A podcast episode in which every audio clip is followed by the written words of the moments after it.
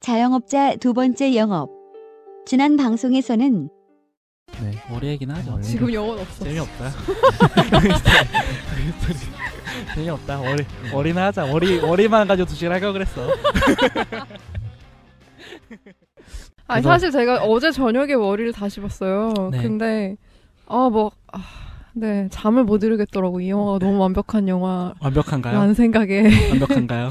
그렇지 않나요? 동의하시지 않나요? 쩔긴 하죠. 엄청난 가장 스칼렛 요한슨도 뭐 그랬다는데 저도 이제 제 인생에서 로맨스 영화, 내 인생의 로맨스 영화를 몇 개 뽑으라면 저도 항상 월이가 들어가요. 비포 시리즈랑 월이랑 뭐 이렇게 몇 개 들어가는 게 있어요. 이터널 선샤인이랑. 굳이 스칼렛 요한슨 얘기를. 그녀와 나의 공통점. 나의 정말 대단한 공통점이네요. 운명의 짝인가 봐. 나의 연결고리. 이름 좀 해봐야겠다. 점수가 94점일 거야, 그녀와 나는. 아 근데 처음에 월리를 극장에서 봤을 때 저는 이렇게 재밌으리라고 상상을 못했던 게 일단 지금까지 봤던 픽사물들과는 조금 소재도 다르고 그쵸 다르죠. 약간 여러 가지 세계관도 좀 많이 다르고 그리고 픽사 최초의 로맨스 영화기도 하잖아요. 사실 네, 어떻게 보자면 네, 최초의 그래서, 로맨스고 최초로 우주로 나갔고 무대가 굉장히 넓어졌죠. 좀 많이 걱정이 됐었어요. 픽사가 왜 굳이 우주로 약간 이런 생각이 들었는데 머리가 영화 시작하고 머리가 딱 등장하는 걸 보면서 이 왔구나. 너무 왔나요? 귀여워. 왔구나. 왔나요? 기타. 기맛있다. 네? 이분 좀 보내주세요. 나가. 네네. 이번엔 제가 이런 취급을 받네요. 그래서 근데 어쨌든 머리가 우리 회의에서 논의가 됐었으니 이 자리에 올라왔을 텐데 그쵸. 각자 머리를 보면서 가장 좀 인상 깊었던 게 뭘까 좀 여쭤보고 싶긴 했어요, 사실. 뭐 팬님은 어떤 거예요? 저는 이게 사실 픽사 작품임에도 불구하고 되게 지금의 인간에게 약간 경종을 주는 그런 느낌이었고 그렇죠. 환경에 대한 것도 있고 거기다가 약간 저는 제일 좋았던 부분이 월리가 계속 고전 영화를 돌려봐요. 헬로 돌리라는 고전 영화죠. 근데 그 부분이 어쨌든 이 영화 전체를 지배하고 있는 주된 백그라운드 뮤직? 백정서? 약간 이런 느낌이. 백정서래. 내가 지금 말하고 되게 아무렇지 않게 하려고 그랬는데. 와, 펀치라인. 넘어가려고 했는데. 오늘 펀치라인 나왔네요. 백정서. 와우. 네. 백정서. 네. 그렇지 않을까라는 생각이 들어서. 근데 진짜 그 고전 영화가 나오는 그 부분은 정말. 네. 그리고 또 얘가 되게 두 손을 모아서 이렇게 막 안절부절 못하면서 이렇게 보잖아요. 네, 맞아요. 그래가지고 그 부분이 되게 인상적이었고 약간 레고 손 같잖아요. 맞아. 앞에 레고가 있긴 하죠. 그렇습니다. 네. 저희의 의견이 궁금하긴 하신 거죠? 아니 궁금해, 진짜 궁금해. 왜 그러세요, 저 지금? 저의 백정서 얘기했어요. 백정서라니. 근데 저는 원리가 제일 좋은 게, 그러니까 뭐 약간 초반에 더 집중되어 있긴 하지만, 그러니까. 낭만이 있잖아요. 그 뭐 약간 옛날 영화를 많이 인용하기도 했지만, 그러니까 되게 이게 낭만적인 적들이 너무나 많단 말이에요. 맞아요. 그러니까 그 나중에 이제 우주로 갔을 때도 그렇고 처음에 그러니까 뭐 이제 월리의 이야기를 뭐 만약에 한 문장으로 줄인다고 하면은 쓰레기 치우는 로봇인데 모두가 사라진 지구에 혼자 남아서 자가로 자기를 하면서 계속 그 혼자 그 쓰레기를 치우고 있잖아요. 네. 그리고 심지어 거기에 막 건물 또 뭐 영화에서 나오지만 무슨 말도 안 되는 건물을 막 쌓아놓고 마천루라고 하죠. 그런 막 말도 안 되는 건물들을 그걸 걔 혼자 다 했다는 거 아니에요. 바퀴벌레 둘이 바퀴벌레 너무 귀여워.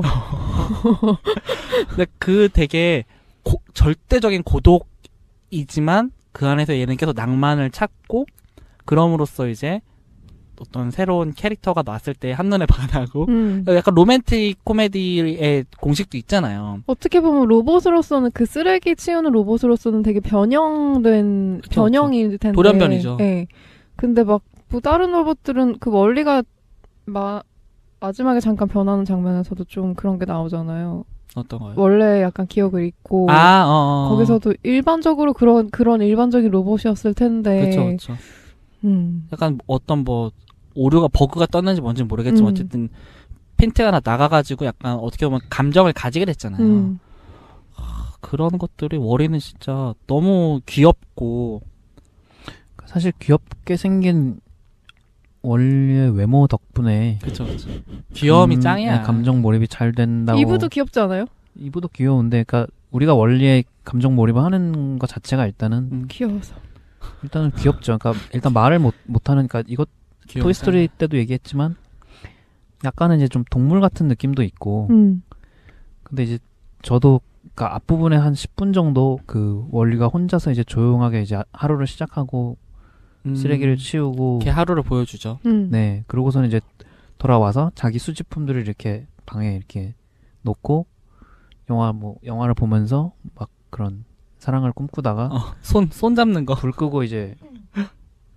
불 끄고 이제 그 찬장 같은 데 들어가서 찬장을 이제 한번 이렇게 자기가 자기 손으로 이렇게 흔들잖아요. 자기가 요람 해가지고 네. 그러고서 하루가 끝나는데 저는 그 장면에서 되게 극장에서 보면서 울 뻔했거든요.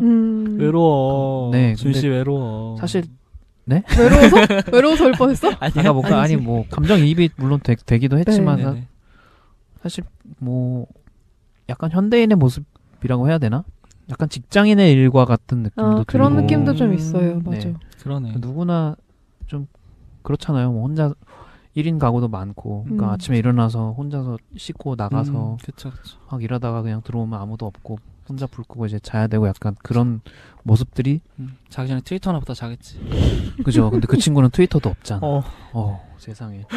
세상에라니. 근데 되게 말씀하다 보니까 생각나는데 그런 약간 대부분 혼자 사는 사람들 그러니까 우리를 비하면 1인 가구? 그런 그렇죠. 사람들이 자기가 좋아하는 것들이 집약된 집에 타인을 초대할 때 그 약간 설레는 맞아. 그 부분이 너무 이브를 데려와서 이것도 보여주고 저것도 보여주고 이거, 막 뭐냐 이거 보여주고 맞아 그런 그 부분이 진짜 이 영화에서 제일 인상 깊었어요. 막 손 맞잡고 막 머리 맞대고 이런 거보다 맞아. 그렇게 자기만의 자기가 좋아하는 것들이 다 모아진 곳에 누군가를 초대해서 막 신나는 그런 귀여운 월리의 모습을 보면서 그러니까 사실 월리가 저는 보고 나서 그 생각을 되게 했었는데 지구를 구하는 덕후애기가 그러니까 맞아. 로봇 최후의 덕후라고 봤거든요. 최후의 덕후잖아요. 그러니까 고전 그 약간 뭐였죠? LP 같은 걸 트나요? 어쨌든 그러니까 막 수집하고 돌아다니면서 이제 쓰레기를 모으다가도 자기가 좀 좋아할 것 같은 거 있으면은 이거는 버리고 저거는 넣고 이렇게 또 컬렉팅도 하고 자기 컬렉터 이 방도 수납장도 있잖아요. 심지어 걔는 그래서 이제 내가 좋아하는 여자 오니까 여자는 아니죠. 어쨌든 내가 좋아하는 그 다른 인물 호감을 갖고 있는 상대가 오니까 나 이것도 좋아하고 저것도 좋아하고 얘는 혹시 이걸 좋아하지 않을까? 그러니까 나랑 어떻게든 아까 영업하는 거잖아. 맞아 영업하는 거. 전 이것도 좋아하는데 이건 어떠신가요? 저건 어때요? 약간 그 와중에 오늘 득템한 뭔가를 보여주다가 망하긴 했지만. 저는 그 덕후스러움이 되게 귀엽게 잘 귀엽게 생기기도 했고 그런 것들을 되게 귀엽게 잘 그린 것 같아요, 진짜로. 이 원리의 디자인이 약간 이제 그 스필버그 감독의 E.T. 그쵸. 그러니까 목이 이렇게 길게 이제 늘어났다가 줄어드는 어떤 그런 모습이나 이제 몸은 짧고 머리는 약간 이제 긴 모습이랑 예전에 이제 그 뭐였지? 조니 파이브라는 영화가 있었어요. 네, 전 처음 들어요. 조니 파이브 저도 처음 들어요. 아 그래요? 응. 전격 지작전 뭐 이런 거밖에 몰라요. 조니 파이브 파괴 작전이라고. 되게 매드맥스 스피노프인 줄 알았네. 아까 저도 영화를 이렇게 영화 자체가 기억에 있진 않은데 그리고 나름 그게 좀 성인용 영화였어요.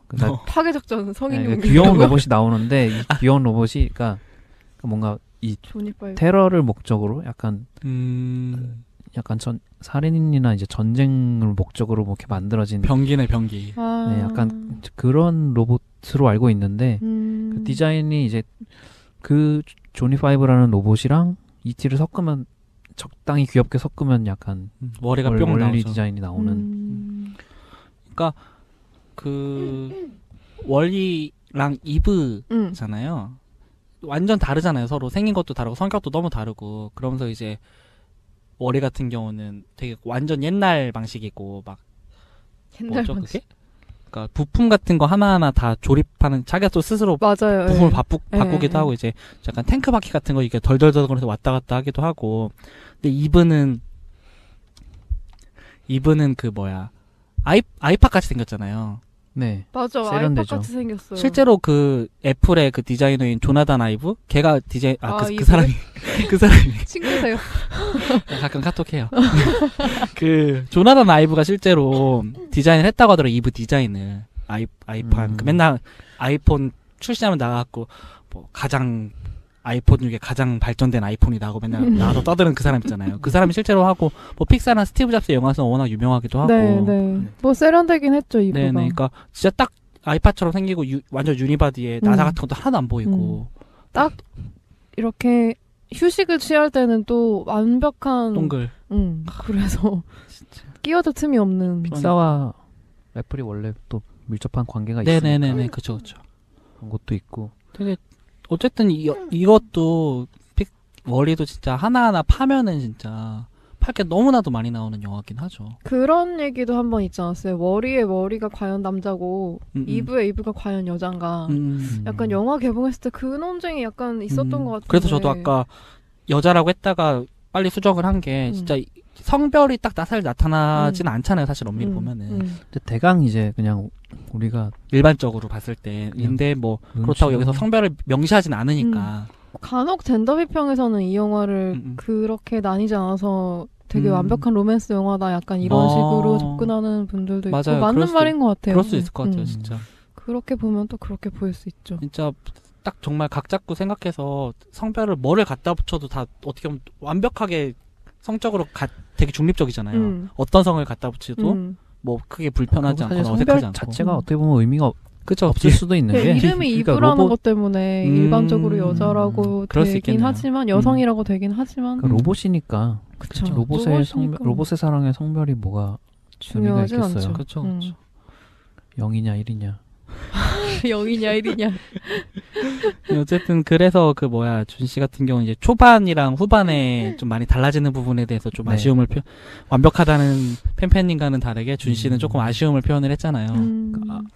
아쉽다는 말이 그러니까 저도 최근에 이제 다시 봤는데 뭐 아쉬울 것까지는 아닌데 뭔가 아까도 말씀드렸듯이 되게 후반으로 갈수록 메시지가 굉장히 전면에 드러나는 영화잖아요. 맞아요. 환경에 대한 메시지가. 근데 어쨌든 그전까지 픽사 작품들은 뭔가 은근하게 우리가 영화를 다 보고 나면은 아 이런 이야기였구나 라고 이제 되새길 수 있는 반면에 물론 이제 로맨스나 이런 부분에 대해서는 곱씹어볼 부분들이 되게 많은 영화지만 어쨌든 이 우리가 지금 실제로 지금 현재 닥쳐있는 어떤 환경 문제라는 게 우리가 지금 빨리 이거에 대한 해결책을 만들지 않고 우리가 개개인이 바뀌지 않으면 미래는 언젠가 이렇게 될 거라는 되게 경각심? 되게 심각한 경고잖아요. 아까도 얘기했지만 황폐화된 지구에 1인 가구 픽사 작품들이 항상 이래도 되나 싶을 정도로 어두워지는 부분들이 있다고 하는데 물론 원리에서는 특히나 이제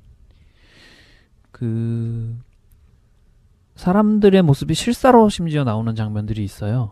맞아요. 광고 같은 거 할 때. 광고도 그렇고 이제 그러니까 그 전대의 선장들, 그러니까 지금의 인류가 이렇게 둥글둥글해지고 움직이지 않아서 막 살이 찌고 둥글둥글해지기 전에는 선장실에 걸려있는 역대 선장들의 모습도 이제 과거로 올라갈수록 점점 실제 사람 같은 그 사진이 걸려있고 우리의 지금 모습 같은. 네. 그 앞으로 이제 인류가 어떻게 뭐 해야 되느냐 뭐 그런 비디오 영상을 볼 때도 다 이제 실제 사람들의 모습이 나오는데 그것도 그런 경고 메시지를 되게 진지하게 전달하기 위해서 일부러 그렇게 한 거라고 봐요. 실사로? 네. 그러니까 글로 치면 정말 궁서체로. 근데 진짜 특이하게 그 부분이 되게 튀긴 했었거든요. 사실 볼 때. 갑자기 실사가 나와. 그래서 근데 그 부분이 그래서 약간 이게 픽사의 실험적이면서도 이거를 실험으로 뭔가 메시지를 주고자 했으면 완벽하게 성공한 영화라고 생각이 들었거든요. 네, 근데 뭐 굉장히 뭐 덜컹인다는 느낌보다는 어쨌든 그 기존 픽사 작품들에 비해서 좀 낯선 부분이 있고. 맞아. 맞아. 낯선 부분. 낯설긴 해요, 많이. 네. 이렇게까지 해가면서 이 메시지를 전달해야 하는 필요성을 제작진이 느꼈구나라는 어떤, 그러니까 사실 작품 외적인 것들을 생각하게 된다는 거죠. 작품을 보고 나서 바깥의 세상, 네, 내 나의 네, 지금. 근데 그게 뭐 그게 물론 의도에 포함되어 있겠지만, 그리고 또 지난번에 저희가 마침 매드맥스를 얘기했지만 그 매드맥스를 연출한 조지 밀러 감독의 해피피트도 좀 비슷한 장면이 있어요. 해피피트 1에 보면은 이제 그 주인공 해피피트가 동물원 같은데 이제 잡혔다고 해야 되나? 잡혀서 이제 동물원 같은데 가 있는데 네. 그 동물원에 있는 그 해피피트가 컴퓨터 그래픽인 그 펭귄을 바라보는 이제 관객들이 실제 사람들인 거예요. 실사인 거예요. 네네네네. 그러면서 그게 갑자기 현실의 어떤 보는 이로 하여금 현실의 소격효과, 소격효과. 깜짝 놀랐어. 서교동이라 그러는 줄 알았어. 뭐야? 아니, 막 이렇게. 그 흥분해서 빨리 말하다 보니까 확 깨져. 그 세계에서 나를 보게 되죠, 진짜로. 네, 그러니까 그 의도는 비슷했을 거라고 생각을 해요. 두 작품이 그런 부분에 있어서는. 그 진짜 매드맥스 때도 얘기 말씀드렸던 것 같은데 약간 이 영화 보면서 희열을 느꼈던 부분도 다 쓸어버리고 다시 시작하자. 약간 이런 느낌. 물론 다 쓸어버리진 않았지만 그 엑시움에 나와 있는 사람들이 있었지만. 네네네. 어쨌든 나중에 그 엔딩롤 올라가는 거 보니까 거기에 벽화처럼 예, 뭐 밀 뭐 씨앗 농업부터 시작해서 막 좀 자라나면 수렵도 있고 뭐도 있고 막 인류 발전하는 막 예, 이런 불도 식으로. 지피고 막 네네네. 이러더라고요. 그게 되게 그 롤이 되게 인상적이었어요. 저도요. 마지막에. 네, 심지어 그게 처음에는 이제 처음에 이제 막 할 때는 그러니까 옛날 이집트 벽화처럼 되다가 그림도 조금씩 그 시대에 맞춰서 약간 발전을 해요. 바뀐다고 하더라고요.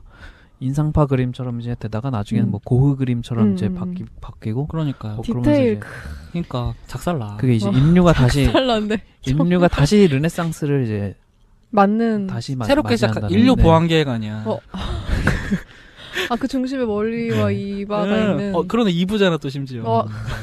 우리 이렇게 매회 에바 떡밥을 뿌리는 컨셉인가 이게? 언젠가 한번 할 것 같아요. 그때는 한 12시간 정도 시간이 있어야 되지 않을까? 아니 애초에 팬팬이 하는데 뭐. 아 그러게 팬팬이 있는데 뭐 팬팬 얘기하셔가지고 네 아무튼. 네.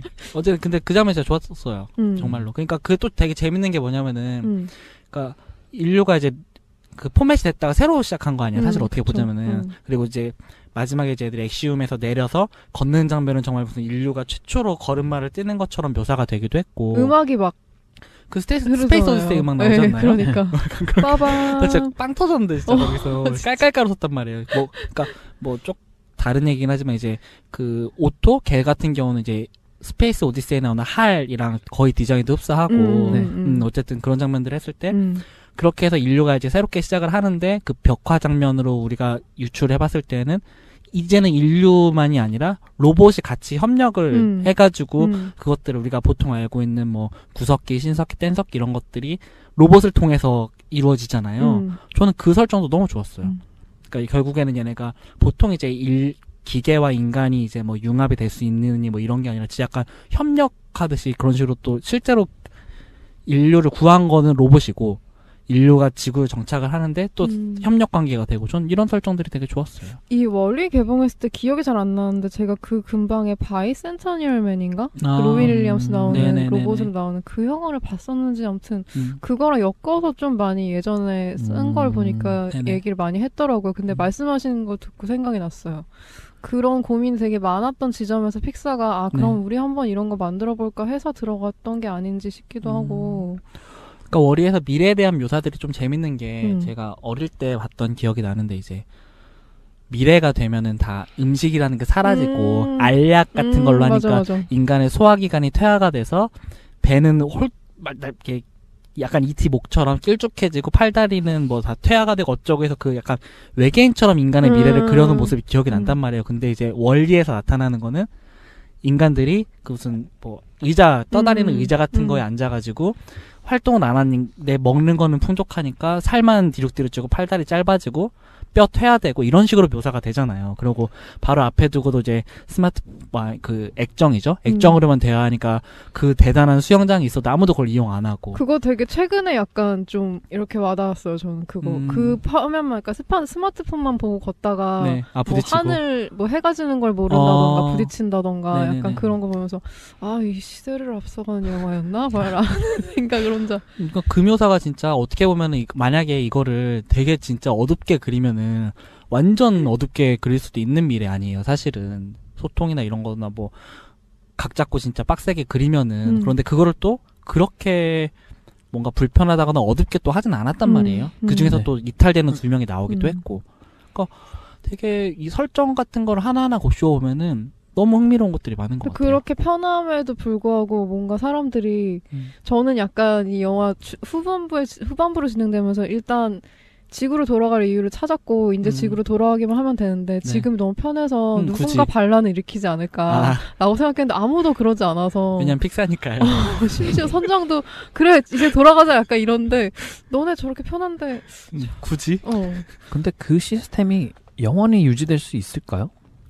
그 동력은 사실 근데 어디서 나온지 좀 그게 좀 그런 것 같아요. 동력이나 자원이나 이런 것들이 그래서 그랬을 수도 있겠네요. 끝나가고 약간 영원히 있을 수는 없을 것 같아요. 사실 되게 쾌적해 보이긴 하는데 네, 사실 장애장 얼마나 편해. 비판적으로 그렇지만 저는 제가 꿈꾸는 미래예요 그게. 아 근데 햄버거 모양의 햄버거 맛의 음료를 마시고 이런 건 좀 그렇지 않아요? 그게 적응하기 나름인가? 뭐 그게 그러니까 당연해지면은 뭐 그 사람들은 태어나면서부터 햄버거라는 걸 먹어본 적이 없으니까 그런 것만 먹었으니까 다르겠죠. 하긴 시간이 어쨌든 그 약간 엑시옴이었죠. 그게 노아의 방주 같았단 말이에요. 맞아요. 그리고 이제 영화 내에서 언급이 되진 않지만 사실상 선택된 인간들 아니에요.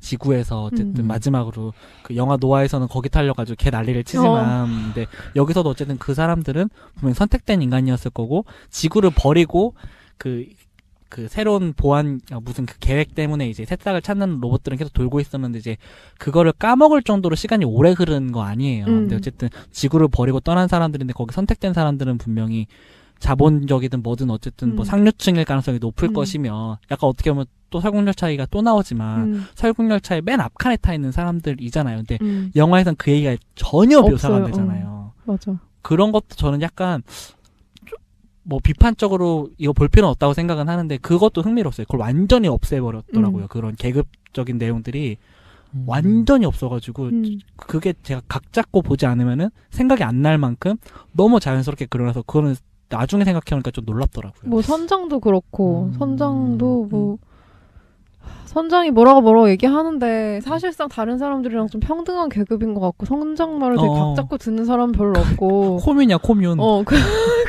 그게 아마 기계한테 교육을 받아서 또 그런 게 아닐까요? 그 교육 잠깐 지나가는 장면인데 뭐 애기들도 이렇게 막 누워 있는데 맞아. 그러니까 다 기계가 보모를 해주고 딸랑딸랑 해주고 막. 학교 같은 약간 교실 같은 데서도 다 기계가 가르쳐주고 이러다 보니까 기계한테 집에 받아야 되나? 근데 이제 또 자원이 또 풍족하기 때문에 그러니까 매드맥스와 정반대로 누군가가 자원을 독점을 할 필요가 없는 상황이기도 하고 뭐 여러 가지 그런 것 때문에 약간 되게 이상적인 공산주의인 것 같기도 해요. 네. 그러다 보니까 약간 그 시스템에 침투한 그 방에 모여있던 어딘가 이상한 로봇들도 나중에 해방되고 나서 되게 한몫 한몫도 생기나요? 한몫씩 하잖아요 재미를. 근데 그러면서 아 자꾸 한몫이라는 말이 왜 이렇게 좋지? 아무튼 생기는 건 좋은 거니까. 그래서 그게 더 돋보였던 것 같기도 하고 그 와중 그 중심의 원리가 있는 것도 같고. 그러니까 걔네가 이제 판을 흔들어 놓고 그렇게 뻔하게 굴러가는 것들이 두 명이 튀어나오게 된 계기도 뭐 워리가 걔네들이 이제 부딪히면서 처음으로 액정을 벗어나서 주위를 보기 시작한 거고 그러면서 이제 처음으로 뭐 스킨십이나 이런 부분들도 하기도 하지만 그렇게 이제 액시움이라는 그 판을 또 걔네가 와서 엉망진창으로 만들어 놓으면서 그 사람들이 이제 지구로 돌아가는 게 어떨까라고 이렇게 또 계기를 만들어주기도 하고 되게 이상한 점이 좀 많이 있어요. 개인적으로 생각하기에는 어떤 로봇은 감정이 있는 것 같고 어떤 로봇은 감정이 없는 것 같고 그게 되게 랜덤으로 있는데 그게 이상해 약간 이렇게 느껴지지 않는 것도 어쨌든 묘사의 탁월함인 것 같다는 생각도 들고. 일단 머리가 귀여우니까. 그 모라는 로봇도 굉장히 귀엽잖아요. 맞아요. 청소하는 모 너무 귀여워. 약간 중국에 같지 않아요? 이름도 모.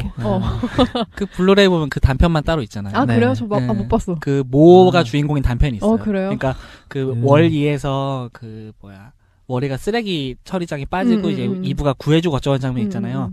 그 동안에 모의 얘기가 나와요. 모가 또 어딜 가가지고 또 이렇게 고치고. 그게 그러니까 그게 모가 아니라 다른 로봇, 그러니까 고치는 수리 로봇이 따로 있는데 거기에 이제 모가 같이 등장을 해요. 네네네네. 모는 닦아야 되니까.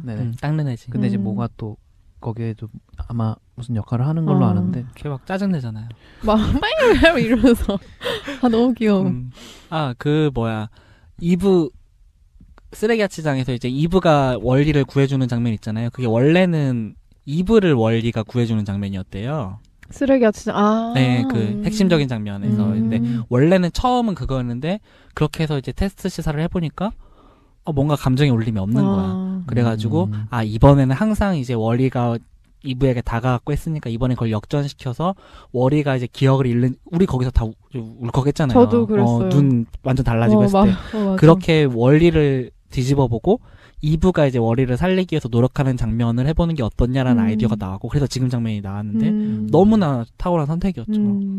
아 진짜 요소요소가 약간 로맨스 영화 같이 어쨌든 우연히 만나서 네네. 누군가 어쨌든 월이가 이브한테 처음 어떤 감정을 느끼고 너무 다른 두 명의 주인공이 만나서 또 역경을 이겨내고 다시 돌아와서 새로운 삶을 시작하고 그러니까 서로의 사랑을 확인하고 키스는 아닌데 키스신 같은 게 있잖아요. 비슷한 전기 통하는 거? 예, 이브가 그 원리 약간 이마 쪽에 이렇게 맞댔을 때 이제 전류가 이렇게 흐르는 그 키스를 이제 좀 상징적으로 그 너무 귀여워요. 그런 것도 좋아. 그 장면 약간 그거 하지 말지 약간 이런 생각이 들었었는데 결국 하더라고요. 근데 그 장면도 뭐 귀엽게 넘어가 줄만 했던 것 같아요. 지나고 생각해 보면 픽사가 그런 게 있대요. 그 이제 픽사가 이제 돌아가면서 서로의 작품을 보여주고 피드백 주는 문화가 있대요. 무조건. 그게 무조건? 그러니까 의무예요, 그게? 그 팀마다 이제 하나를 만드는데 몇 년씩 걸리잖아요. 그래갖고 나중에 스텝 노래도 뭐였죠? 무슨 프로덕션 베이비라는 롤이 나와요. 그게 이 애니메이션을 만드는 동안에 태어난 애기들 이름을 이제 그 프로덕션 베이비라는 걸로 넣더라고요. 그 토이스토리 1인가? 토이스토리 1에서 처음 했다고 하는데 어쨌든 그만큼 오래 걸리고 이 안에서 계속 서로 피드백 주면서 바꾸고 이런 것들이 많이 나오니까. 근데 어쨌든 픽사는 그게 있대요. 그래갖고 모두 다 평범해가지고 수평적이니까 만들고 서로 아이디어 주고 완전 칼같이 이렇게 까고 하면서 점점 더 좋아지고 해서 그 픽사 대표 감독이 이제 7, 8명 정도가 앤드류 스탠튼이나 이런 사람들이겠죠. 브래드 버드나 이런 사람들이 이제 1년에 3, 4번 정도 모여가지고 비평을 한대요. 서로의 프로젝트에 대해서. 근데 이제 모토가 잔인할 정도로 솔직하게. 근데 또 그걸 다 수용할 필요도 없고. 사실 근데 그렇게 크리틱하지 않으면 이 정도 작품들이 나오기가 어렵죠. 맞아요. 아무래도. 아마 월리의 그것도 그런 피드백에서 나왔을 것 같기도 하고. 그러니까 미완성 작품들을 보여준대요. 계속 서로. 그러니까 회사에서 창작하는 분위기 자체는 굉장히 자유로운다고 들었는데 그런 대신에 이제 또 그런 크리틱이라고 해야 되나? 네. 비평? 네. 크리틱을 서로 간에 할 때는 또 그렇게 확실히 해서 좋은 회사 같네요. 그러니까 뭔가 이게 상하관계 꿈의 회사야 생각해보니까. 상하관계에 얽매이지 않고 네. 그렇죠. 의견을 주고받고 할 수 있는 게 사실 좀 우리나라 같은 환경에서는 조금 힘든 면이 있잖아요. 사실 예술작품 만들 때는 그래야지 네. 그렇지 않을까요? 그러니까 실패해도 된다라는 게 있잖아요. 내가 프로젝트를 엔간히 진행을 했는데 망했어.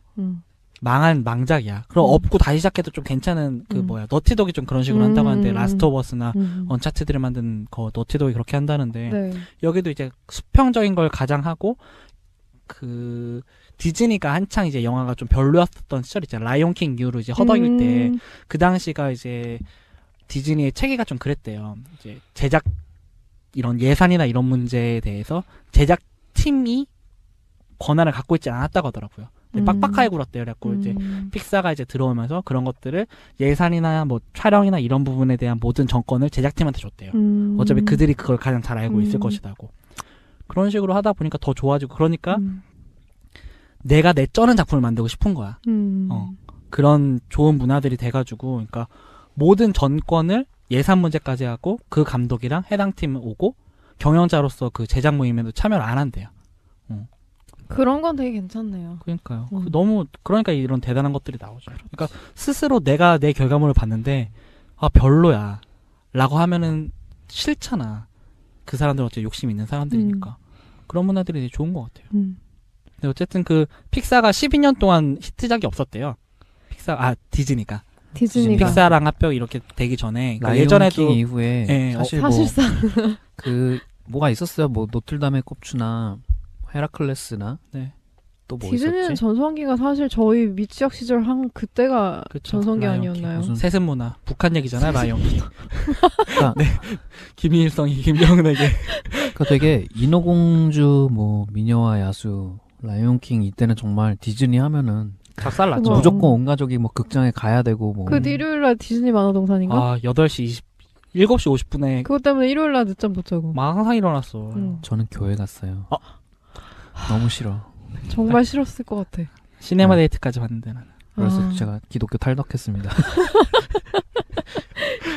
어쨌든 그래서 진짜 그래서 픽사가 원래는 이제 배급을 디즈니가 하는 거였는데 이제 나중에 합병을 했잖아요. 합쳐지면서 이제 합병을 하면서 뭔가 이제 디즈니에서도 약간 픽사스러운 작품들이 나오기도 하고, 그쵸. 주먹왕 랄프라거나, 또 뭐 겨울왕국이나 뭐 라푼젤 같은 거는 이제 디즈니 어떻게 보면 디즈니 정통적인 작품에 가깝지만 또 이제 그런 그래픽 면이나 이야기적인 부분에서 정복적인 것 조금,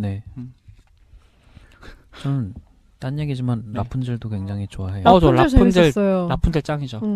그 라푼젤 좋았어. 저는 겨울왕국보다 라푼젤이 훨씬 좋아요. 저도. 라푼젤의 그 뭐지 등불 떠. 그 장면 그 혹시 그 3D를 보셨나요? 그쵸. 압구정 CGV에서 3D로 봤는데 너무 어두웠어요. 나갈 CGV인데. 근데 라푼젤이 그러니까 겨울왕국 캐릭터들의 그 얼굴이랑 그 라푼젤이 조금 더 약간 좀 길쭉하고 조금 그런 덜 만화적이라고 해야 되나? 좀 그런 게 있는데. 좀 더 실사적? 실사적이라고 하기에는 좀 그런데. 그러니까 겨울왕국 캐릭터들이 좀 더 둥글둥글해요. 근데 그 라푼젤 표정이 너무 진짜 사람 같은 살아있는 느낌으로 표정이 굉장히 다양해서 머리도 되게 풍성하고 라푼젤이 머리카락이 중요하잖아요. 엘라스틱스. 맞아요. 라따뚜이 만든 브래드 버드 같은 경우가 이제 픽사 들어오기 그러니까 존 라세터가 디즈니에서 잘렸었다고 하더라고요. 디즈니에서 일을 하다가 잘렸고 픽사의 9번째 직원이었다고. 초기 멤버들이 있어요. 뭐 앤드류 스탠튼, 그러니까 앤드류 스탠튼이 그 니모죠. 니모를 찾아서 만든 앤드류 스탠튼이랑 그리고 피트 닥터 이번에 인사이드 아웃 만든 그 토이스토리 1에도 피트 닥터랑 그 앤드류 스탠튼이랑 존 라세터의 이름은 있더라고요. 그러니까 그 초기 멤버 이끌어가는 초기 멤버들이 있더라고요. 픽사의 핵심 멤버들이. 원래도 앤드류 스탠튼. 네네네 그렇죠. 그러니까 픽사의 문화에 이렇게 들어와서 이제 브래드 버드가 예전에 뭐 어디였죠? 부에나비스탄가 어디서 뭐 만들었는데 완전 망해가지고 아이언 자이언트 말씀. 아 맞아요 그거요. 했는데 이제 픽사에 들어와서는 아이언 자이언트? 저 처음 들어요 이번에. 아이언 자이언트 조사하면서 처음 봤는데. 그래요? 저는 예전에 몇 번 봤는데 이게 한동안 그러니까 사람들이 소위 이제 숨은 명작이라는 식으로 이제 언급이 많이 됐던 작품이에요. 저는 흥행이 그렇게까지 안 됐는 줄은 몰랐어요. 근데 참패했대요. 아 원어에서 만들었네요. 네 원어. 네. 참패 수준. 브래드버드가 조금 약간 성인 취향이라고 해야 되나? 그런 부분에 있어서는 좀 픽사의 어떤 것과 맞아 떨어지는 부분도 있고 특히나 이제 픽사에서 처음 만들었던 인크레더블 같은 경우도 약간 굉장히 이제 성인물적인 이야기에서 그러니까. 남편의 바람을 의심한다거나 뭔가 부부 맞아 그러네 부부 갈등이라거나 부부의 갈등이라거나 양육이 어려움 그런 어떤 성인 코드를 이제 되게 브래드 버드의 색깔이죠 그런 부분들이 네네네네 어쨌든 그래서 나 브래드 버드도 디즈니 들어갔다가 잘렸대요. 디즈니가 참 디즈니가 절레절레. 디즈니가 참 하지만 그러네. 지금은 디즈니는 마블도 손에 쥐고 스타워즈도 손에 쥐고. 그렇죠. 그 예전에 그 쥐 팔아먹어서 그 쥐를 팔았다고요? 쥐 그려서 쥐 팔아먹는 게 아니고 미키마우스. 쥐를 그려서 팔아먹는. 너무 천박했나요 표현이? 예전에 그런 디즈니가 아니라고. 디즈니 팬들한테 지금. 네? 저 디즈니 되게 좋아하는데 포장하지 마요. 원래 사랑할수록 까야 되는 거예요. 맞아, 그렇죠. 그렇지만 전 에반게리온 깔 수는 없어요. 갑자기 딴 얘기. 에바 그만해. 그거는 병적인 사랑이기 때문에. 병적인 사랑이래. 에바 그만해. 우리 한 5번째쯤에 에바 한번 해요. 그거 너무 이르지 않을까? 너무 빠르잖아요. 너무 빠른 거야. 이거 봐. 이분도 보통이 아니셔. 저는 이 중에선 제가 제일 약한 것 같아요. 에바 관련해서. 저는 까보면 다르지 않을까? 저희 팟캐스트가 제일 약해요. 팟캐스트가 계속 사람들의 관심도를 가져가려면은 에반게리온을 해야죠. 에반게리온을 메커핀으로 놓고 언제 얘네는 이걸 할 것인가. 아니면 뭐 한 10회 때마다 뭐 TV판, 극장판, 서, 파, 큐 뭐 이런 식으로 캐릭터 분석 10회, 20회, 30회 이런 식으로 갈까요? 듣기만 해도 힘들어. 지금 도군 되게 힘들어지고 있어요. 아니 근데 저는 사실 그렇게까지 에반게리온 좋아하지 않아요. 저도 그렇게까지 좋아하진 않아요. 네? 저는 저에게 중요한 작품이긴 하지만 제가 덕심은 제일 약한. 저는 좀 졸업했어요. 그런 건 졸업이 있었을까? AKB예요. 아 그래 픽사 그만해. 할 말 없어. 마무리를. 네.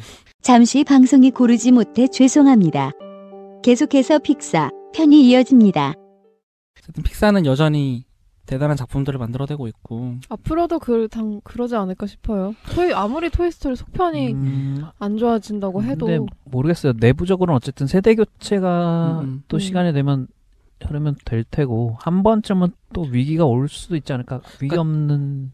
그러니까 저는 사실 초반에 픽사 작품이 워낙 대단해가지고 사실 다른 데였다면은 괜찮네라고 할 것들도 픽사에서 만들었기 때문에 조금 우리가 까는 것도 있잖아요, 사실은. 야, 픽사인데 이런 걸래? 라는 게 있잖아요, 사실은.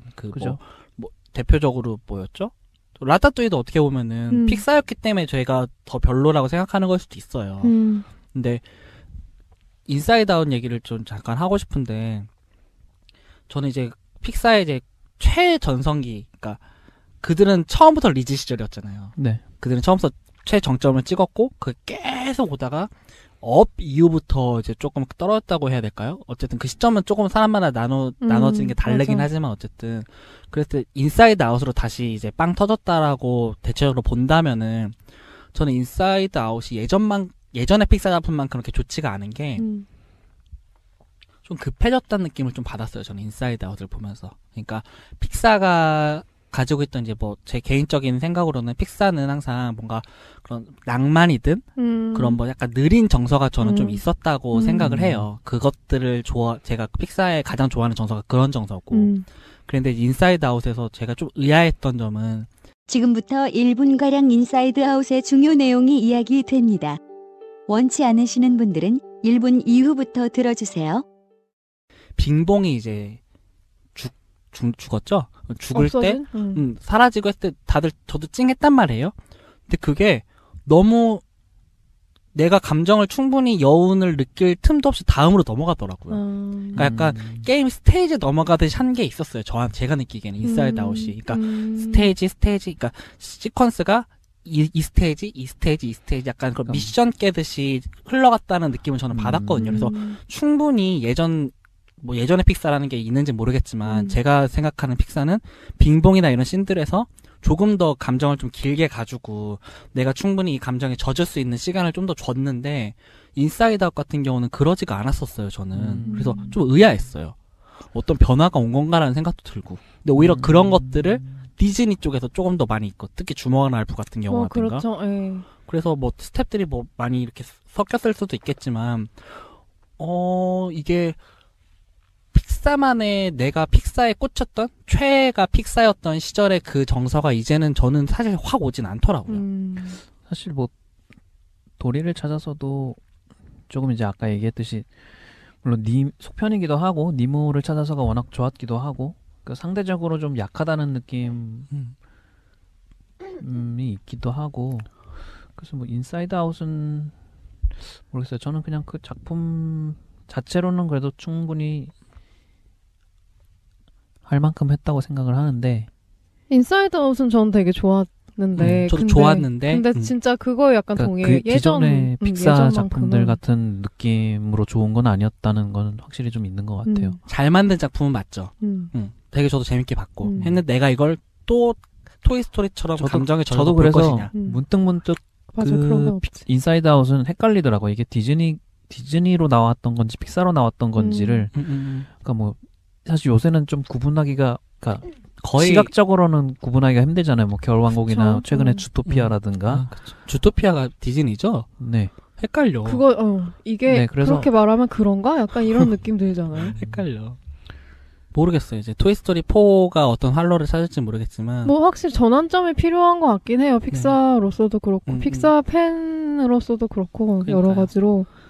그러니까 약간 성룡이 헐리우드 진출한 뒤에 다시 그러니까 여전히 뭐 재밌게 보긴 하지만 이런 영화를 굳이 이거를 찍을 필요가? 약간 이런 느낌 있잖아요. 그러니까 뭐 인사이드 아웃이 그렇게까지라는 건 아니지만 이제 정말 말씀하신 대로 뭐 새로운 활로든 뭐든이 조금 필요한 시점은 아닌가라는 생각은 들어요. 그러니까 너무 그러니까 과거가 너무 대단해서 그런 거일 수도 있죠. 어떻게 보면은 지금도 충분히 잘해내고 있는데 그래도 뭔가 그런 유치한 말 있잖아요. 나의 픽사는 이렇잖아라거나 그러니까 내가 너희들의 내 뭐 이렇게 바치고 열광을 했던 지점들이 이제는 좀 어려운가? 야 무한도전을 보는 그런 느낌이랄까? 뭐 여러 가지들이 점점 섞여요. 그거 약간 토이스토리 정서랑 비슷한 거 아니에요?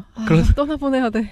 그런 건가? 언제지? 약간 이런 느낌. 근데 픽사가 어떻게 됐든 간에 저는 픽사 영화에서 항상 프리퀄처럼 나오는 그 단편들은 계속 나왔으면 좋겠어요. 그거 최고죠. 네, 그것만 계속 나왔으면 좋겠다. 너무너무 좋죠. 단편 작품들.